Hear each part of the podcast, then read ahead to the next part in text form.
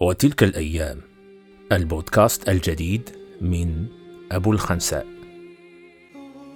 أقفلت الأبواب وضاقت بي السبل وكلما وضعت أرتحل وكلما وصلت أنتقل وصرت تائها أغترب ضالا أترقب.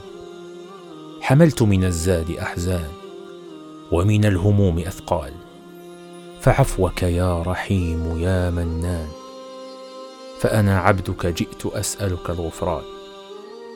وتلك الأيام نفحات إيمانية تضيء للإنسانية. السلام عليكم. هذا محدثكم أبو الخنساء في حلقة جديدة من برنامجكم وتلك الأيام. الحمد لله. يخلق الله ما يشاء ويختار. ما كان لهم الخيره سبحانه له الحكمة وله الفضل وله الثناء الحسن. اختار من الشهور رمضان. واختار من رمضان العشر الأواخر. واختار من العشر الأواخر ليلة القدر. فعن عائشة رضي الله عنها أن النبي صلى الله عليه وسلم كان يجتهد في العشر ما لا يجتهد في غيرها. وكان إذا دخل العشر شد مئزره وأحيا ليله وأيقظ أهله. ومن خصائص هذه العشر الأواخر ليلة القدر والعبادة في هذه الليلة خير من العبادة في ألف شهر. يزداد فيها عمر الإنسان بما لا يعلم قدره إلا الله سبحانه وتعالى. وهذه الليلة خير من ألف شهر وخير أفعل تفضيل ولا يقتضي ذلك حصرها في ألف شهر. اذا أقل الناس من كانت ليلة القدر في حقه بقدر ألف شهر وألف شهر أربع وثمانون سنة وزيادة ستة أشهر تقريبا وليلة القدر لها فضائل كثيرة منها أن الله عز وجل أنزل القرآن فيها الذي به هداية العباد وسعادتهم في الدنيا والآخرة. إنا أنزلناه في ليلة القدر. وقال عز وجل انا انزلناه في ليله مباركه. وهذه الليلة يفرق فيها كل أمر حكيم أي يفصل من اللوح المحفوظ ما هو كائن في السنة من الأرزاق والآجال والخير والشر ومن فضائلها ما يدل عليه الاستفهام من التفخيم والتعظيم لهذه الليلة في قوله سبحانه وما ادراك ما ليله القدر. فهذه الليلة مباركة. تتنزل الملائكة فيها والروح وهو جبريل لكثرة بركتها وهم لا ينزلون إلا بالخير والبركة. إن هذه الليلة سلام حتى مطلع الفجر لكثرة السلامة فيها من العقاب والعذاب بما يقوم به العبد من طاعة الله عز وجل. ومن قامها إيمانا واحتسابا غفر له ما تقدم من ذنبه. وقد ذهب بعض العلماء إلى أنها تغفر فيها الكبائر والصغائر. ومن أدركها واجتهد فيها ابتغاء مرضات الله فقد أدرك الخير كله. ومن حرمها فقد حرم الخير كله كما قال النبي صلى الله عليه وسلم أتاكم رمضان شهر مبارك فرض الله عز وجل عليكم صيامه تفتح فيه أبواب الجنة وتغلق فيه أبواب الجحيم وتغل فيه مردة الشياطين لله فيه ليلة خير من ألف شهر من حرم خيرها فقد حرم.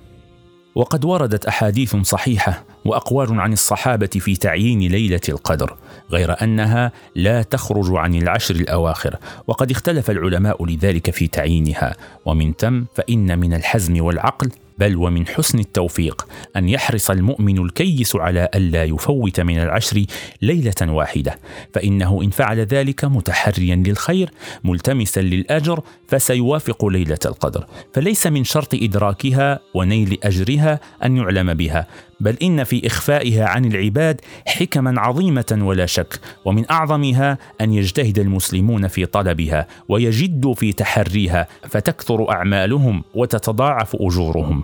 ومن أهم الأعمال في هذه العشر إحياء الليل فقد ثبت في الصحيحين عن عائشة رضي الله عنها أن النبي صلى الله عليه وسلم كان إذا دخل العشر أحيا الليل أي استغرقه بالسهر في الصلاة والذكر وغيرهما.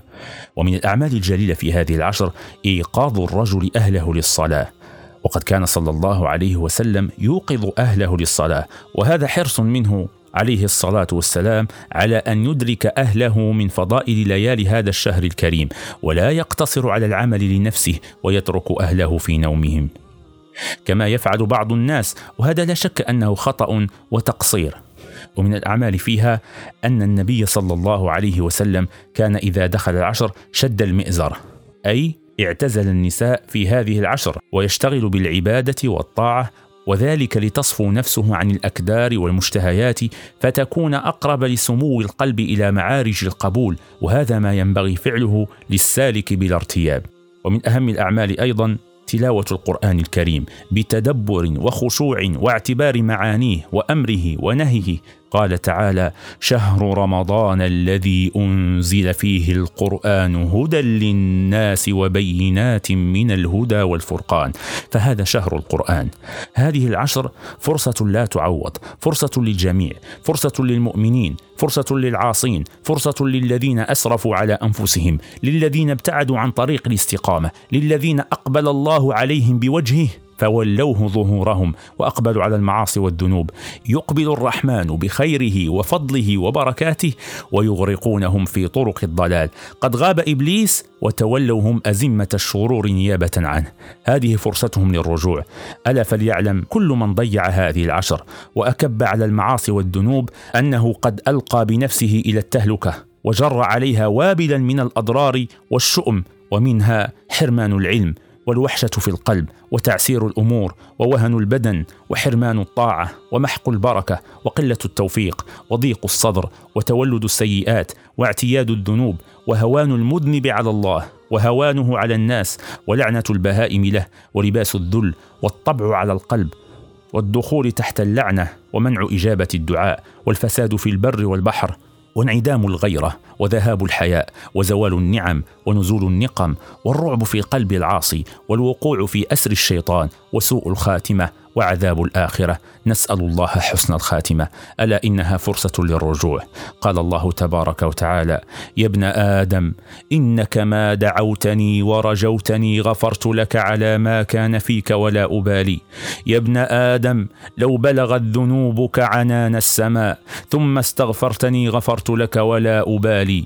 يا ابن آدم إنك لو أتيتني بقراب الأرض خطايا ثم لقيتني لا تشرك بي شيئا شيئا لأتيتك بقرابها مغفرة.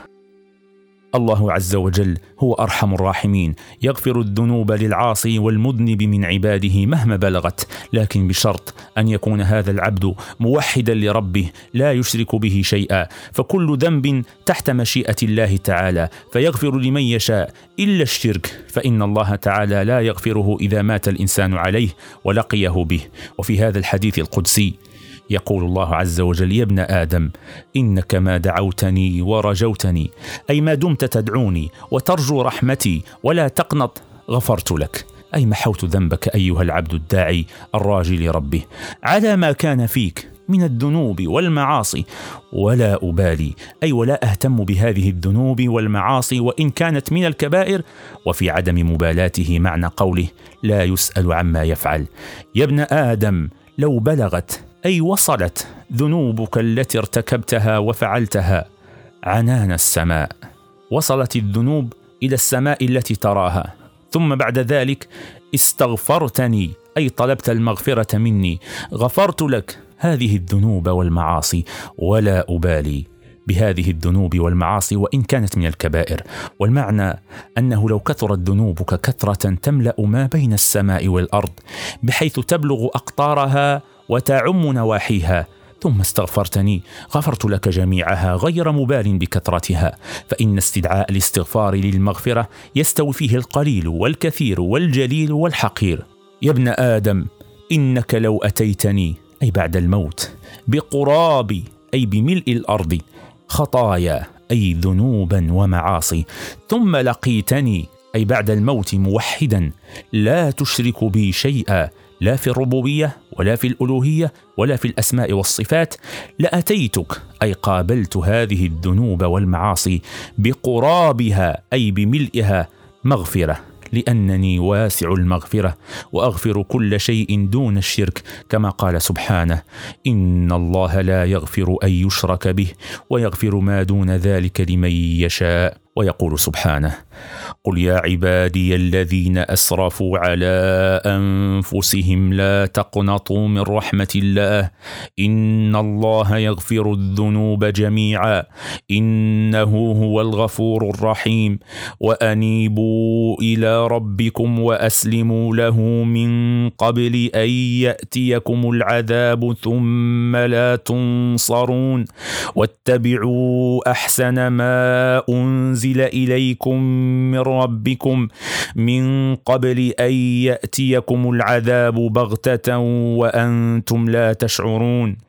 أن تقول نفس يا حسرة على ما فرطت في جنب الله وإن كنت لمن الساخرين. أو تقول لو أن الله هداني لكنت من المتقين. أو تقول حين ترى العذاب لو أن لي كرة فأكون من المحسنين. بلى قد جاءتك آياتي فكذبت بها واستكبرت وكنت من الكافرين. ويوم القيامة ترى الذين كذبوا على الله وجوههم مسودة. أليس في جهنم مثوى للمتكبرين؟ إلهي عبدك العاصي أتاك مقرا بالذنوب وقد دعاك.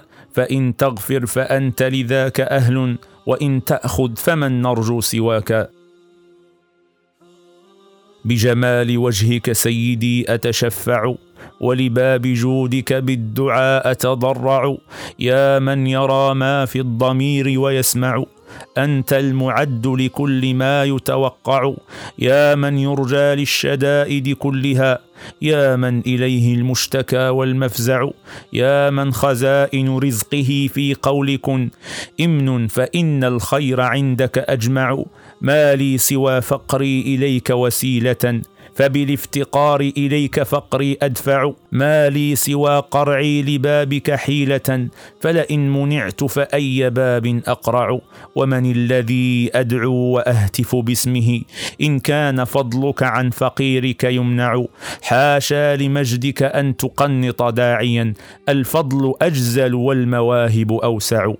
وإن لمن الحرمان العظيم والخسارة الفادحة أن نجد كثيرا من المسلمين تمر بهم هذه الليالي المباركة وهم عنها في غفلة معرضون فيمضون هذه الأوقات الثمينة فيما لا ينفعهم فيسهرون الليل كله أو معظمه في لهو ولعب ومشاهدات لا تليق بعاقل ناهيك عن مؤمن.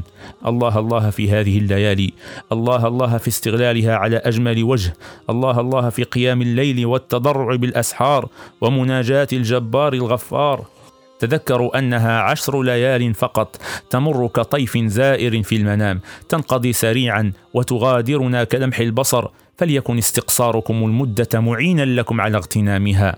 تذكروا أنها لن تعود إلا بعد عام كامل. لا ندري ما الله صانع فيه وعلى من تعود وكلنا يعلم يقينا أن من أهل هذه العشر من لا يكون من أهلها في العام القادم. وكم أهلكنا الشيطان بالتسويف وتأجيل العمل الصالح فها هي العشر قد نزلت بنا. أبعد هذا نسوف ونؤجل؟ تذكروا أن غدا توفى النفوس ما كسبت ويحصد الزارعون ما زرعوا. إن أحسنوا احسنوا لأنفسهم وإن أساءوا فبئس ما صنعوا. تذكروا أن فيها ليلة القدر التي عظمها الله وأنزل فيها كتابه وأعلى شأن العبادة فيها. فمن قام ليلة القدر ايمانا واحتسابا غفر له ما تقدم من ذنبه. وعلينا أن نكثر من الدعاء. الذي علمه رسول الله صلى الله عليه وسلم أم المؤمنين عائشة رضي الله عنها فقد قالت يا رسول الله أرأيت إن علمت أي ليلة ليلة القدر؟ ما أقول فيها؟ قال قولي اللهم إنك عفو تحب العفو فاعف عني. اللهم إنك عفو تحب العفو فاعف عنا. اللهم بلغنا ووفقنا لقيام ليلة القدر إيمانا واحتسابا. اللهم صل وسلم على محمد وعلى آل محمد كما صليت على إبراهيم وعلى آل إبراهيم في العالمين إنك حميد مجيد. اللهم أنا نسألك التوفيق يا رحمن ونعوذ بك من الخذلان والحرمان. اللهم أعنا على ذكرك وشكرك وحسن عبادتك. هذا أبو الخنساء يحييكم على أمل اللقاء بكم في حلقة جديدة من برنامجكم وتلك الأيام. فمن كان يرجو لقاء ربه فليعمل عملا صالحا ولا يشرك بعبادة ربه أحدا. هذا ما تيسر إراده وتهيأ جمعه وإعداده.